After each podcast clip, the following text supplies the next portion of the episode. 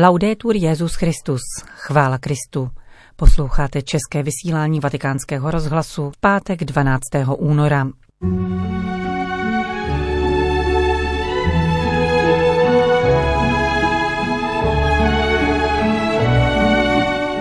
Ve Vatikánu bylo představeno papežské poselství k postní době.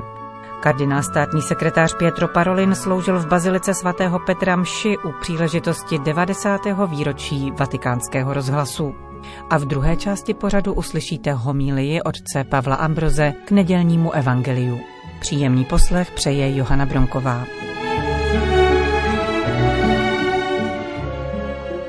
Zprávy vatikánského rozhlasu. Vatikán. Teď jdeme do Jeruzaléma. Tímto veršem z Matoušova Evangelia nadepsal papež František poselství k letošní postní době, se kterým se novináři seznámili při briefingu v tiskovém středisku svatého stolce.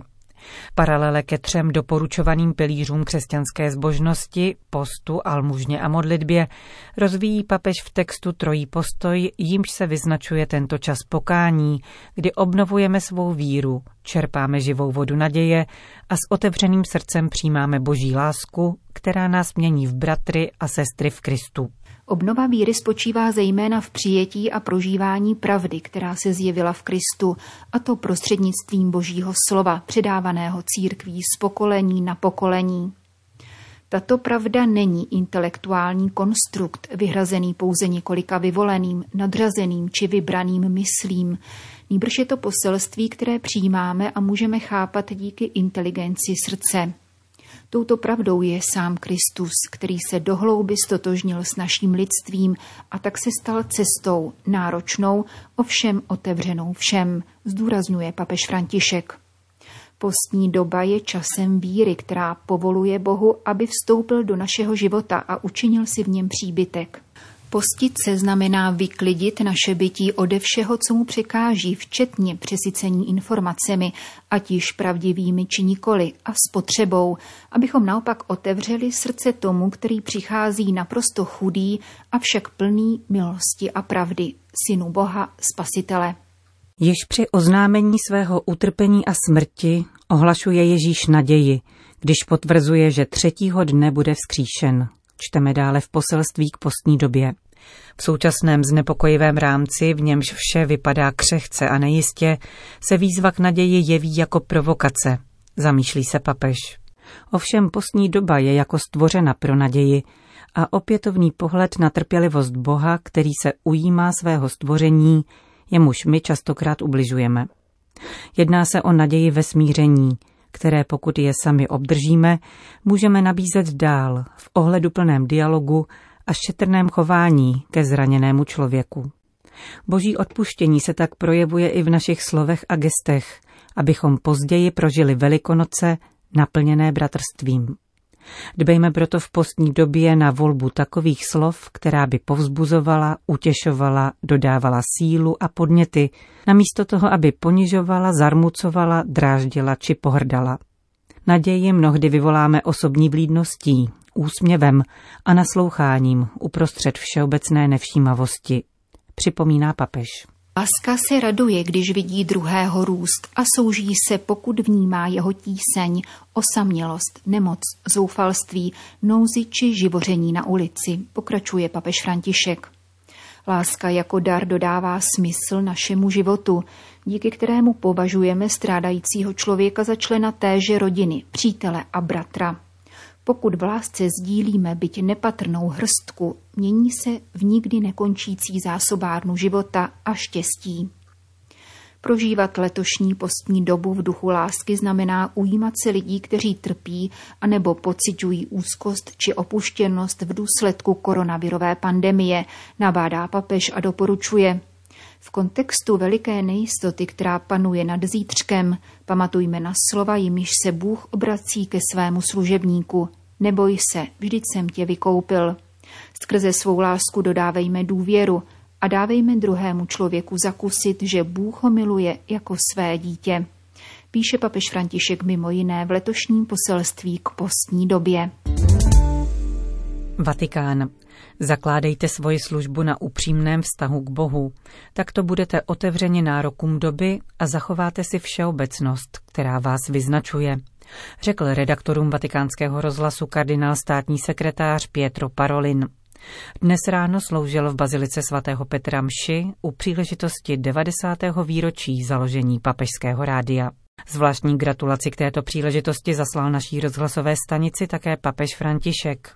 S poděkováním za lásku, kterou redaktoři vkládají do své práce, připomíná jako krásný rys rádiového vysílání tu skutečnost, že dokáže přinášet slovo do nejzapomenutějších koutů.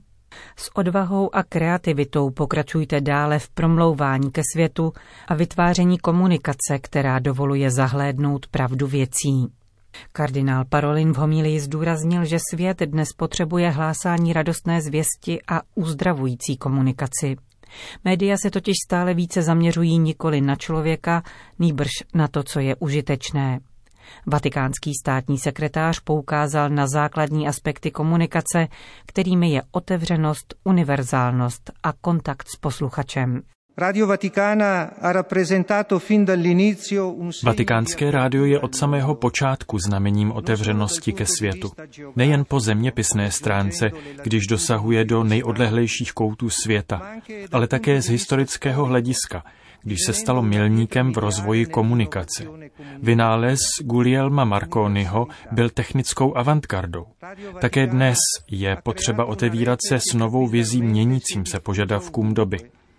Vatikánský rozhlas vytvořil síť, která se kapilárně rozšířila do celého světa, stala se výrazem všeobecnosti katolické církve a Petrovy služby. A co více, díky němu se lidé vzdálení od sebe tisíce kilometrů mohou modlit jedním hlasem.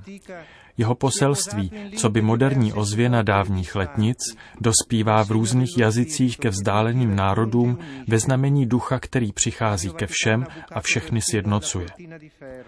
Vatikánskému rozhlasu se podařilo dokonce prodrat skrze železnou oponu.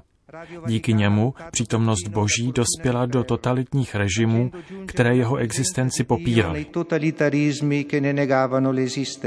Řekl kardinál Pietro Parolin při mši u příležitosti 90. výročí založení papežského rádia.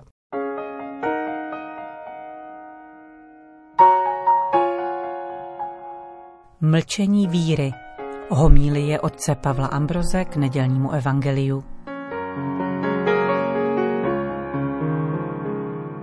Malomocenství v dnešní době lze léčit s velkou nadějí na uzdravení. Zůstává však problém stigmatizace, diskriminace a odmítání těch, kdo leprou či přesněji řečeno Hansenovou nemocí trpí. Trojuhelník vztahu Ježíš, malomocný a společnost je dobrou příležitostí hlouběji promýšlet, co všechno zázrak uzdravení v sobě obsahuje. V rozhovoru s Ježíšem nachází malomocný odpověď na čtyři věci.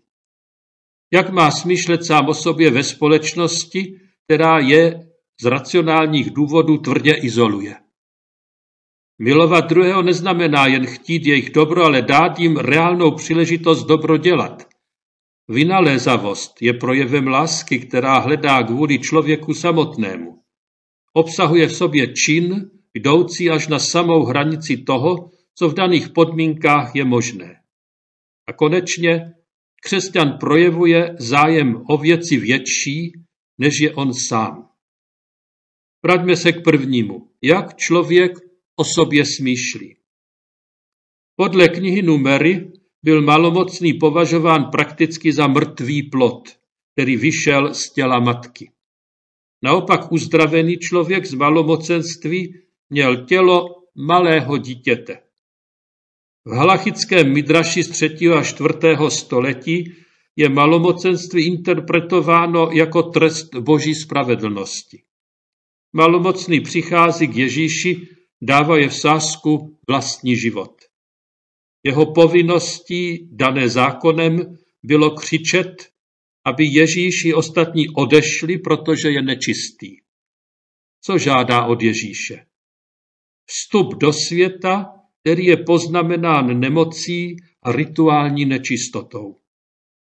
Musí být uzdraven z nemoci, i omezené chápání zbožnosti. K druhé otázce. Chce církev pomáhat nebo přivést k pomoci? Evangelista Marek se ze starého zákona učil jedné podstatné věci. Když Bůh napřáhne svou pravici, může potrestat, ale může svýma rukama také obejmout a tím člověka očistit, i když se ocitl mimo zákon. Malomocný slyší Kristovu odpověď. Chci, buď čistý. Co Kristus chce v hloubce svého srdce? Nikdo v jeho srdci není ztracen, natož pak zatracen. Všechny chce přitáhnout k sobě samému. Učiní gesto, které samo o sobě nebylo nutné, protože již dříve uzdravil výhradně slovem. Jde o provokaci, protože dotykem se stává také on nečistý. Třetí otázka, jak můžeme a máme pomáhat. Ti, kdo mají představu o světě jako o hodinovém stroji, který někdo kdysi natáhl a on funguje, nemoc chápou jako vadu, kterou lze opravit. Ale tomu tak není. Na konci života všichni přiznáme bankrot.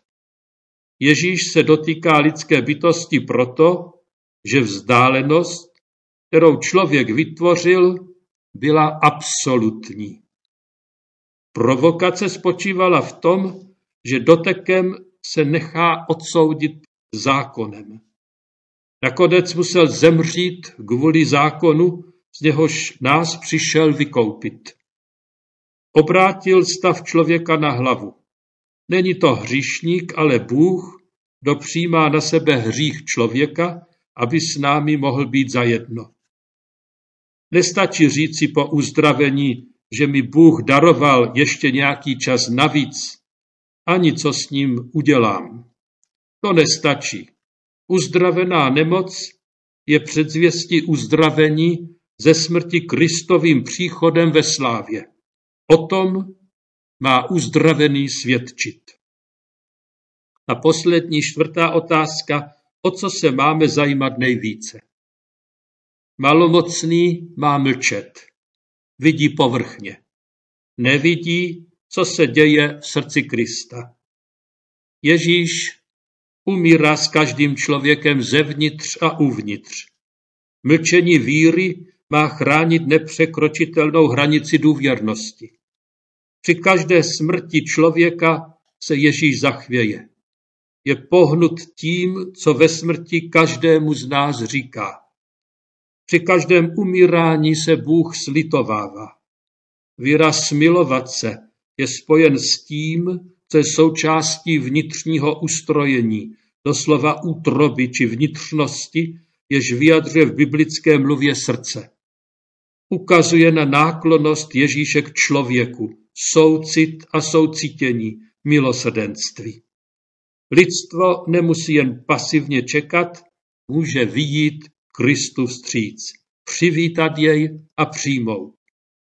Úpěnlivé volání je součástí lásky, zaplavující z Kristova srdce veškerou poušť světa. Proti tomu se již od dob Evangelia staví především ti, kdo si myslí, že se očišťují svojí askezí a svým přičiněním. Evangeliu je Kristus oklopen naopak těmi, kteří připouští a hlásí se ke své nemohoucnosti. V níž, ve svém nedostatku moci, nemohou nic, než se trvávat ve stavu pozemské bídnosti své existence, která se stává voláním bezmocných. K ním se přiblížilo Boží království.